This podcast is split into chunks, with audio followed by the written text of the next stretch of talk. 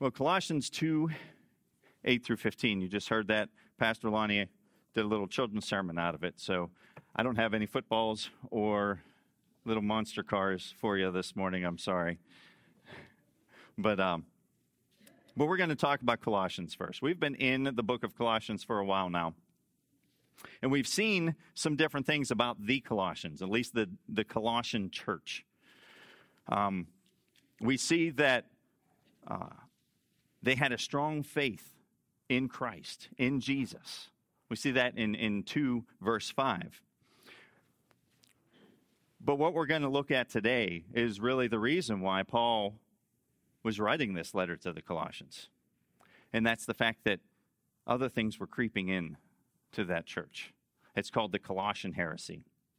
Now, Colossae was famous for its vast array of temples and, and superstitious practices. It was basically a it was basically a golden corral of God options.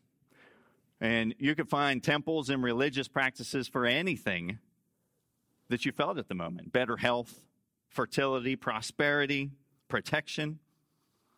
So, the religious custom in Colossae was to assemble whatever package of superstitions and rituals you wanted to fit your needs.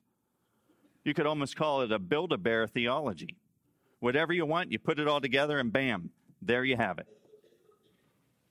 Well, the Christians in Colossae understood that they were not to worship in pagan temples. Uh, but the general mentality of religious pluralism had influenced their approach toward God. So many of them assumed that in addition to faith in Jesus, you needed other things. You needed other rituals. You needed other practices in order to gain spiritual stability and spiritual power.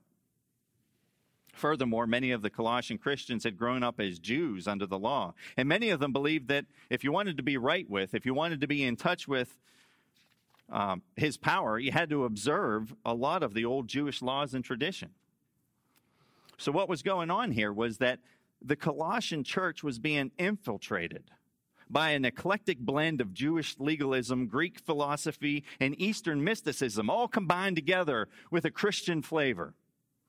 In other words, like many other cults today, it wore the mask of Christianity, but was totally false. It used Christian words and Christian phrases, but with different meanings. It claimed to have something for everybody, but in essence had nothing for anyone.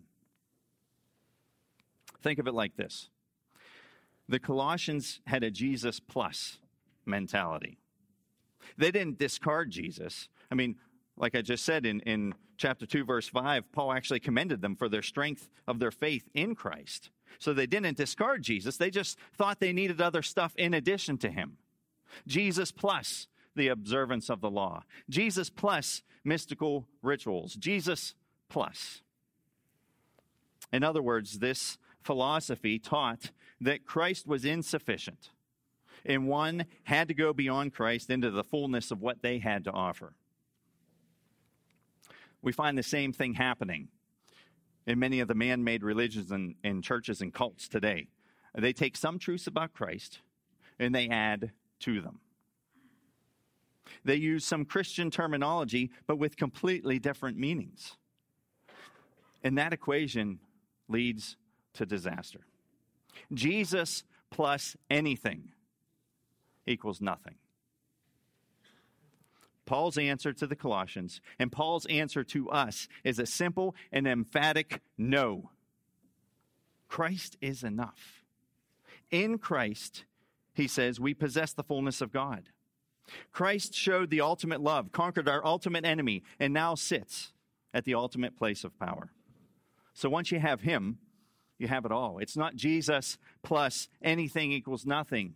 It is Jesus plus nothing equals everything. So, how does Paul explain that? Well, he gives three main things that we as believers must be aware of and that we must follow. Number one, believers must guard against false teachings.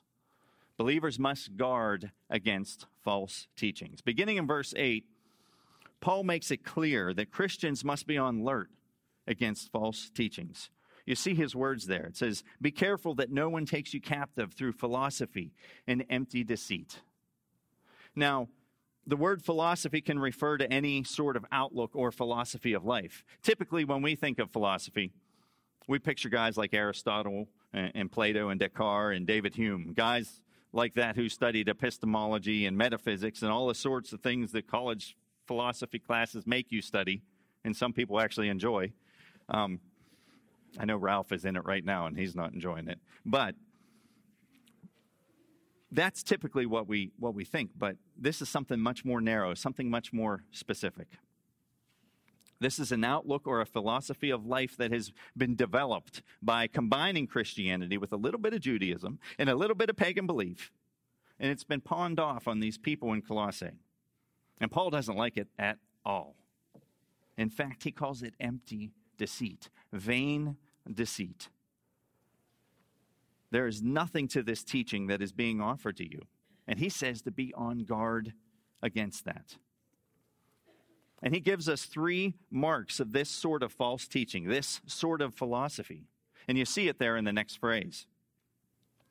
He says, based on human tradition, based on the elements of the world, rather than Christ. In each of those three phrases, Paul gives us a description of the trademarks of this false teaching. So, first, notice it's based on human tradition. Guard against human tradition. In other words, Paul says it's man made. This refers to whatever systems men invent, whatever ideologies, philosophies, psychologies, theories, religions. Everybody's got their own idea of God and truth and Christ and how the Bible fits in or the, how the Bible doesn't fit in. Philosophers and, and authors and playwrights uh, novelists, movie producers, talk show hosts, psychologists, sociologists, religious leaders. Everybody has their opinions about everything. But if they're not built on the Word of God, they're nothing. That's what Paul was saying here. This teaching is not based on the Word of God. It's not based on the words of Christ. It's not based on apostolic teaching. It's man made, it comes from outside of Scripture. So you understand what he's saying here. Don't let anybody kidnap your mind. Don't let anybody kidnap your soul, seduce or plunder you by philosophy or by the study of wisdom, by human reason. Don't let anybody move you away from Christ by views and values that come from human re- reason. This philosophy is empty deception.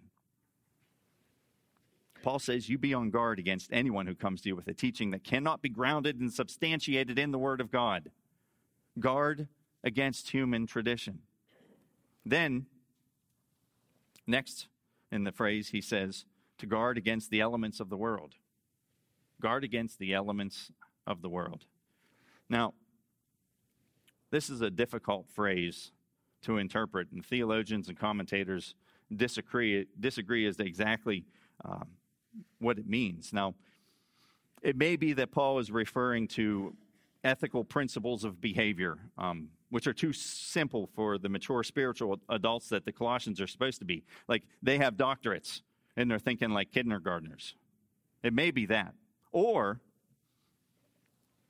Paul might be thinking about a particular teaching that says there are demonic spiritual beings who control elementary principles in the universe, like the stars and the planets and such. And those stars then control our lives, kind of like astrology, where there are people who believe that the positions of the planets and the stars actually control their destinies. And it may be that these false teachers then say that we can exercise power over those. If you if you follow our secret knowledge and our secret teaching and our secret rituals, we can we can have power over these spiritual beings who are controlling the stars and the planets and the suns and the and the moons. And therefore we can control our lives and have fullness and freedom through the control of these. But Paul, in regard to that thought, Paul is saying, you don't need to follow that teaching because Christ is over all things. He's over the stars. He's over the elements of the world. He's over the spiritual world because Christ is head of everything. You don't need this new teaching, he says. So, any teaching which comes to you saying that we have a way of controlling the basic principles of the world, just say, I don't need it because my Lord's already in control. So we need to guard against the elements of the world. And then a third thing he says, he says to guard against anything not of Christ. Guard against anything not of Christ. In other words, anything that doesn't measure up or changes or just completely contradicts the gospel of Jesus Christ, the sufficiency of Christ's saving work. Given what we've seen so far, they definitely suggest that something needs to be added to the work of Christ.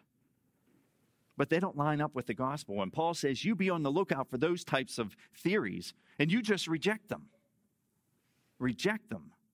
Family, that, that is just as important for us today as it was for the Colossians. Because there are just as many religious philosophies, if not more, today than there were back then. And there are probably more Christians today who are likely to blend their Christianity with these other false teachings than, than there were back then. And we're not talking just about health and wealth prosperity gospels, because those are dangerous. But there are churches, very popular churches, that distort the gospel by taking away from it, by changing it, by adding all kinds of experiential things and practices that could be and should be classified as outright heresy. There are churches that have embraced the Eastern practice of meditation where you empty your mind in order to reach enlightenment, in order to experience the Spirit. that's not biblical at all. In fact, we are commanded to fill our minds not empty them. God calls us to be a thinking people. Isaiah 118 says, "Come now, let us reason together." Deuteronomy 6 5 tells us to love God with our whole heart, our whole mind, and soul. Philippians 4 8. Finally, brothers and sisters, whatever is true, whatever is honorable, whatever is just, whatever is pure, whatever is lovely, whatever is commendable, if there is any moral excellence and is there if there is anything praiseworthy, think on those things. We are to fill our minds, not empty them. There are also churches who encourage laying on the graves in order to absorb the anointing left behind the, by the deceased. I guess it's just kind of hanging there, and you lay there and you absorb it. There are churches that believe that there are great angels hidden all over this world, sleeping, just waiting to be woken up. They tell stories about going into places and saying, Wakey, wakey, and these angels come out. I'm not kidding you. now, while those seem pretty obvious and, and bizarre, there are many churches who are much more subtle in their deception, such as the attack on the inerrancy of Scripture. The natural conclusion of looking at the Bible, which was written by man, is to think it must contain errors. But Scripture clearly states that it was inspired by God without error. David said, The law of the Lord is perfect in Psalm 19:7. Jesus proclaimed that God's word is truth in John 17 17, and that not a jot or tittle will pass away until heaven and earth passes away in Matthew 5:18. Scripture clearly, clearly teaches inerrancy. But many churches have embraced secular wisdom over the revelation of Scripture, which includes not believing in miracles. And by not believing in miracles, that means they don't believe in the resurrection of Jesus Christ. They don't believe in the sufficiency of Christ's work on the cross. We need to guard against anything not of Christ because it's out there and it's deceptive. So, Paul's warning to the Colossians really is a warning to us. Are we on guard against false teaching? When we read articles and books on religious subjects, are we on guard to make sure that they square with the true teachings of the Word of God? Do we get our ideas of God from just from every place under the sun? There are many people today who would be like, "Wait, you could just go and learn the truth about God from any source that you want." According to Paul, that's not true. He says if it's not in line with the Word of God, then you don't listen to it. If it claims to give you teachings from outside of Scripture, and if the teaching doesn't line up with the basic doctrinal teaching about Christ, you reject it, you turn it off, and you be on guard against it. Not only that, we must not only be on guard against that teaching, but we have to know the gospel itself if we're going to be able to know the difference between the real thing and a counterfeit. If we don't know Christ, how will we know when someone is teaching us something wrong about Christ? How will we know about Christ if we don't study him as he's presented in the Word of God? And how do we do that? By, by spending time with him in his Word. If we're not actively pursuing a relationship with him, then we're not growing in Christ. The more time you spend in the Word, the more you will desire to be in the Word. It, it creates a desire, a, a passion, a burning. And our greatest desire should be to know Him more. Paul's words here are very important for us. He says, Be on guard. Be on guard. That's the duty of every Christian, not just pastors, not just deacons, not just teachers, but every Christian should follow the example of the Bereans in Acts 17 11 the Bereans heard Paul preaching this gospel of Jesus Christ. And they went and they examined the scriptures daily to make sure with what he said was lining up with scripture. That's how we need to be all the time. Be on guard against false teaching. That's the first thing that Paul says in this passage. Secondly, believers must remember who Christ is and who we are in him. They must believe they must remember who Christ is and who we are in him. In verses 9 and 10, Paul turns our eyes to Christ and he reminds us that that we Christians must remember who Jesus is and who we are in him. If if we remember those two things, we'll be unlikely to fall prey to false teachings. Notice again his words. For the entire fullness of God's nature dwells bodily in Christ. And you have been filled by him, who is the head over every ruler in authority. So again, Paul tells us three things that we need to remember in this passage, in each one of those phrases. The first is this the fullness of God dwells in Christ. The fullness of God dwells in Christ. In this context, he means in Christ are found not just the attributes of God, not just the works of God, but in Christ is found the essence of God. All the fullness of deity dwells in him in bodily form. He doesn't just look like God, he is the second person of the Trinity in the flesh. He doesn't just do the work of God, the, the essence of his being radiates from him. There's nothing un- ungodlike about the Lord Jesus Christ, Paul says. And any teaching about Christ which says less than that is not the teaching of Scripture. For the entire fullness of God's nature dwells bodily in Christ. So even if people say, oh, well, you know, he was a good prophet, or maybe he was a great teacher, they don't honor him with that. He was not merely a great prophet, or a great priest or a great king or a great teacher. He is the Son of God. In him, all the fullness of deity dwells. Paul reminds us of that truth because if all the deity dwells in him, why would we need to go anywhere else to experience the fullness of life and salvation? Why would we need to go anywhere else to experience the fullness of forgiveness? Why would we need to go anywhere else to experience true freedom other than our Lord Jesus Christ? The fullness of God is in Him. And that truth by itself ought to strengthen us against being, take, being taken captive by deceitful and empty philosophies. But, but there's something else that is utterly breathtaking. We are complete in Him we are complete in Him. We have been filled by Him.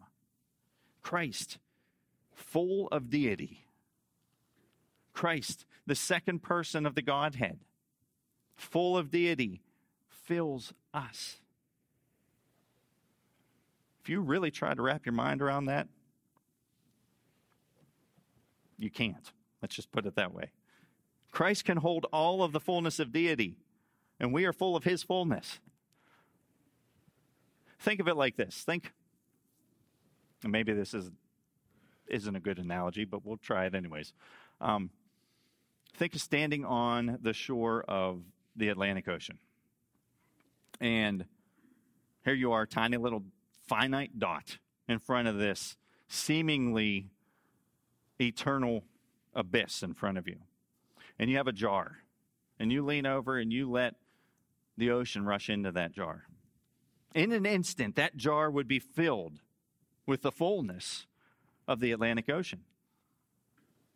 But you could never put the entire fullness of the Atlantic Ocean in that jar. But yet, the Atlantic Ocean is in that jar. So, thinking of Christ, we realize that he's, he's infinite. We are finite. We are just specks compared to him. He can hold all the fullness of deity. All that he is is God. But whenever one of us takes our little tiny jar of our life and we dip it into him, we become full of him. I mean, we could never be full of everything that he is, but all that he is is in that jar. And we are filled with his fullness. In other words, we are complete. In him, you have been made complete. There is nothing that we need to be spiritually grown and prospered and matured other than what's in the Lord Jesus Christ. He gives us what each moment requires. He gives us wisdom, strength, courage. There's no mediator between Him and us that we need to go to. There's no method which He doesn't provide for in His Word. There's no means which He doesn't provide for in His Word. Christ Himself is everything, and there is nothing, nothing which needs to be added to that for us to be complete. We are complete in Him. And finally, he says in that passage, he is the head over every ruler and authority. All authority is in him. All authority is in him. He's the source of all life that exists. He's sovereign over it all. All powers, all authorities, all governments are under his lordship. All sufficiency is in him. That means that all that we need is in him. 2 Peter 1 3 says, His divine power has given us everything required for life and godliness through the knowledge of Him who called us by His own glory and goodness. If we don't know that our sufficiency is in Christ, we will seek our fullness in other things. It may be through false doctrine, it might be through drinking or drugs or video games, friendships, dating. It could be anything. We may seek to find our fullness in things that aren't necessarily sin, but they become sin when we try to make them our fullness. They become sin when we make them idols. Listen to what the writer of Hebrews says in chapter 13, verse 5. He says, Keep your life free from the love of money. Be satisfied with what you have, for he himself has said, I will never leave you or abandon you. See, what he's saying is don't be enslaved to the love of money or the love of things or the love of stuff. Instead, be content and satisfied with God because he is our fullness. Or what Jesus says in Matthew 6 31 and 32. He says, Don't worry, saying, What will we eat? or What will we drink? or What will we wear? For the Gentiles eagerly seek all these things, and your heavenly Father knows that you need them. He says the world is constantly running after things. They are always coveting, always wanting more, wanting food, wanting clothes, wanting this, wanting that. But we shouldn't be that way as Christians because we have a Father who provides. We shouldn't be running after the things that the world says that we're missing because we are already full, already full in Christ. Fullness of life is in Him. We are complete in him, and everything is under his authority. We must remember who Christ is and who we are in him. Thirdly, believers must remember the benefits of being in Christ. Believers must remember the benefits of being in Christ. And that leads us to verses 11 through 15, where Paul works out the specific benefits which flow from our being in Christ.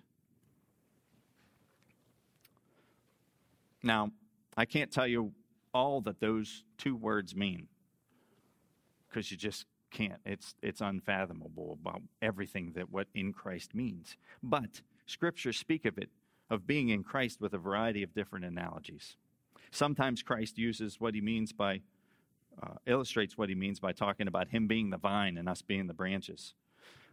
Sometimes Paul talks about us being a building and each of us are the collected parts of the building, and Christ is the cornerstone. Sometimes Paul uses the metaphor of a marriage and speaks of our being united to Christ as a, as, as a husband is to a wife.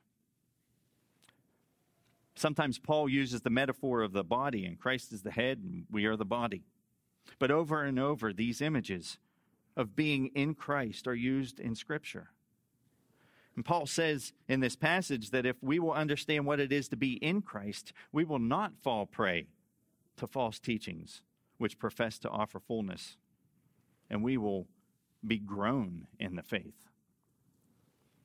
What is it to be in Christ? Well, it doesn't mean that you cease to be who you are. When you marry a person, you don't cease to be who you are. You continue to be who you are, but you're united to them in a relationship, in an intimacy, in a closeness that you never had before. When we are in Christ, we enter into a, re- a relationship with Him where He is ours and we are His. And where all the benefits of His life and His death flow to us. Paul is going to talk about some of those benefits of being in Christ in these next couple verses. The first one you see is that in Christ we have salvation. In Christ we have salvation. Verses 11 and 12. You were also circumcised in him with a circumcision not done with hands by putting off the body of flesh, in the circumcision of Christ, when you were buried with him in baptism, in which you were also raised with him through faith in the working of God, who raised him from the dead. Historically, God had marked his people. He had marked Israel with circumcision. It was an external marking of belonging to God and one of the big debates in the first century was whether or not a man had to convert to Judaism, whether or not he had to be circumcised in order to become a Christian. Now, Paul, Paul is strongly, strongly against this. In fact, in Romans 2 28 and 29, he explains that the external marking isn't necessary anymore. And in the end, he says, God has circumcised our heart. He owns us internally.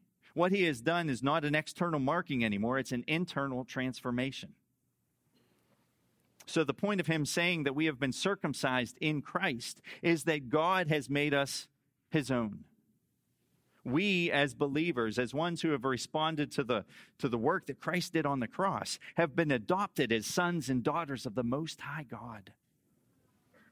And this is a profound truth. We have been circumcised in the heart. It's not done by hands, it's not an external identity anymore.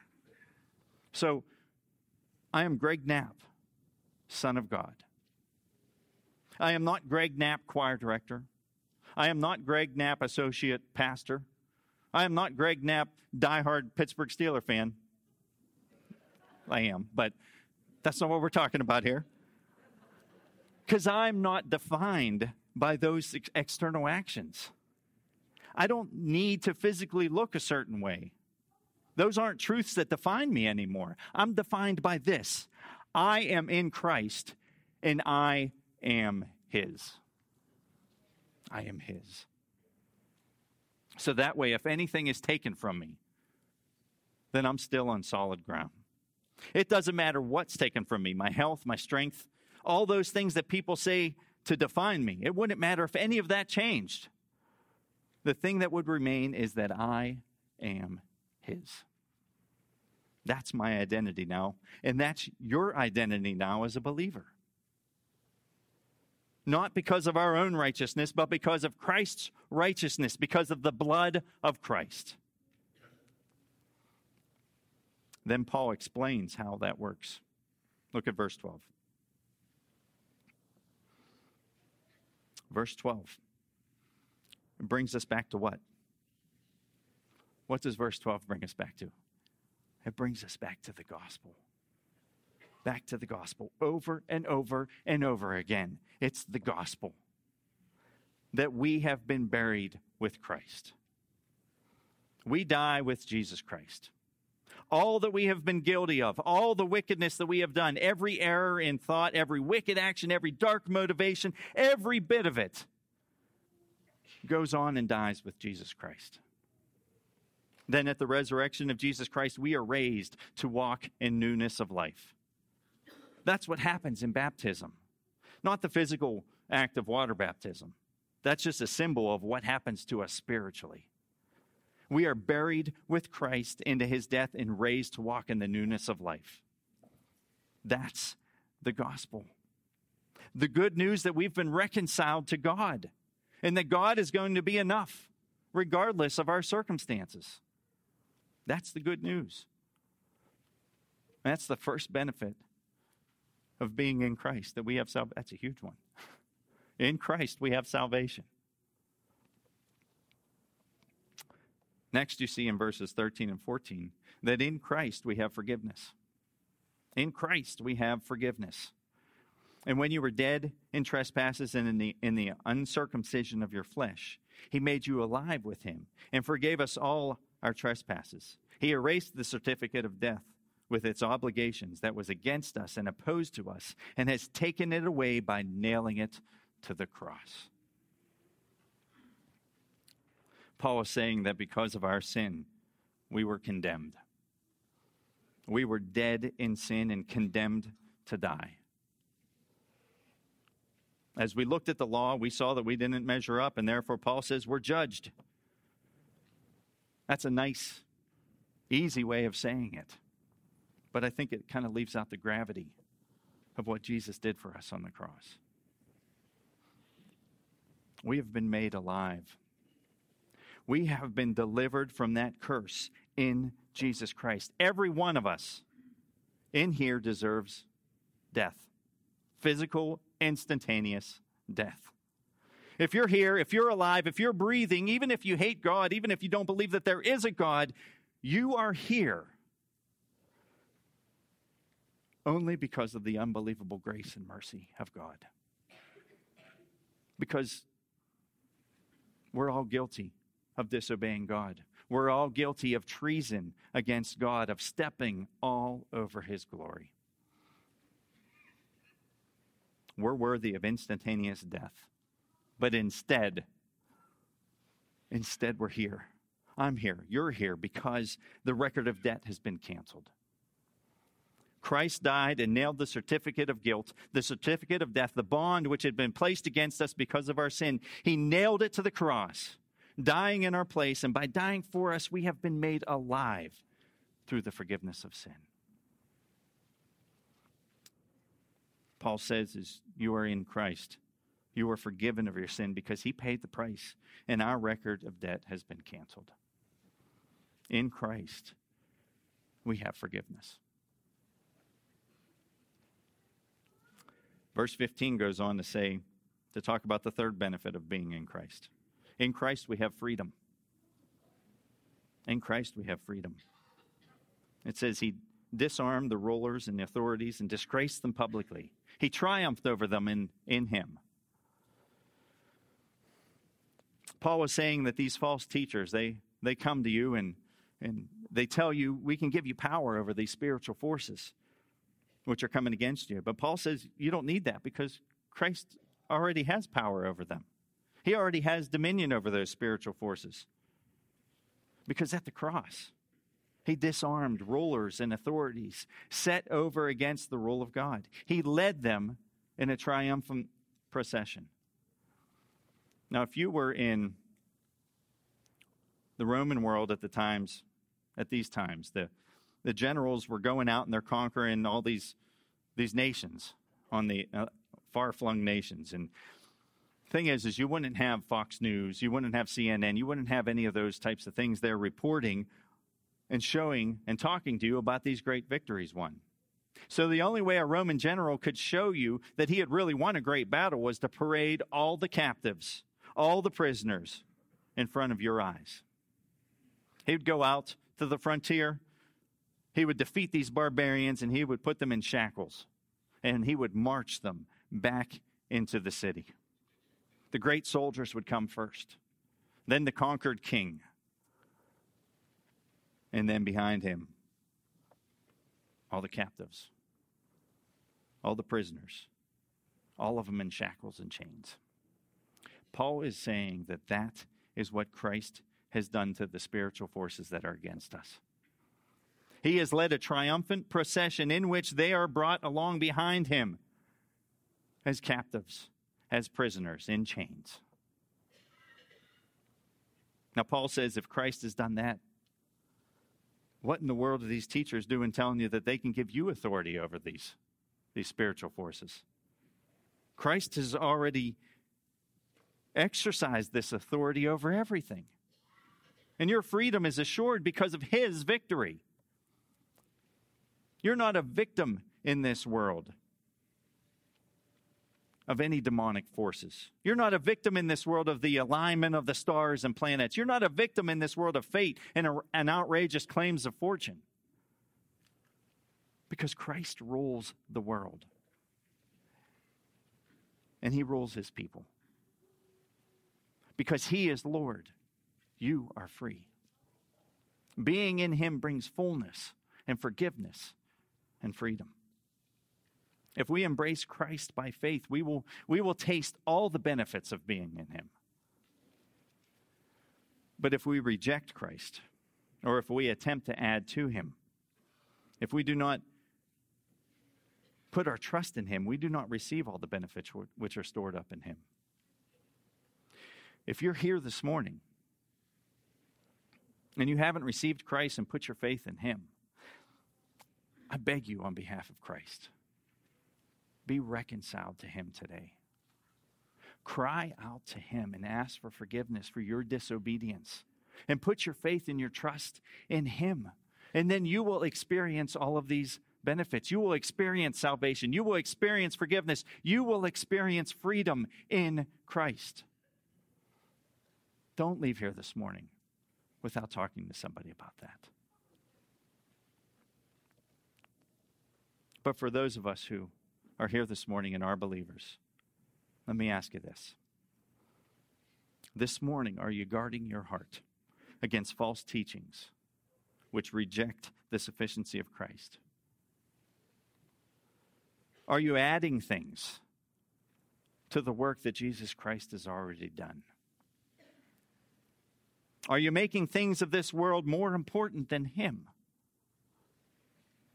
Are you embracing and appreciating everything that you have in Christ. It's all, it's all in Christ. Everything that you need is there for you in Christ. In Christ alone, my hope is found. He is my light, my strength, and my song. This cornerstone, this solid ground, firm through the fiercest drought and storm. What heights of love, what depths of peace. When fears are stilled and when striving cease, my comforter, my all in all, here in the love of Christ, I stand. Jesus plus nothing equals everything.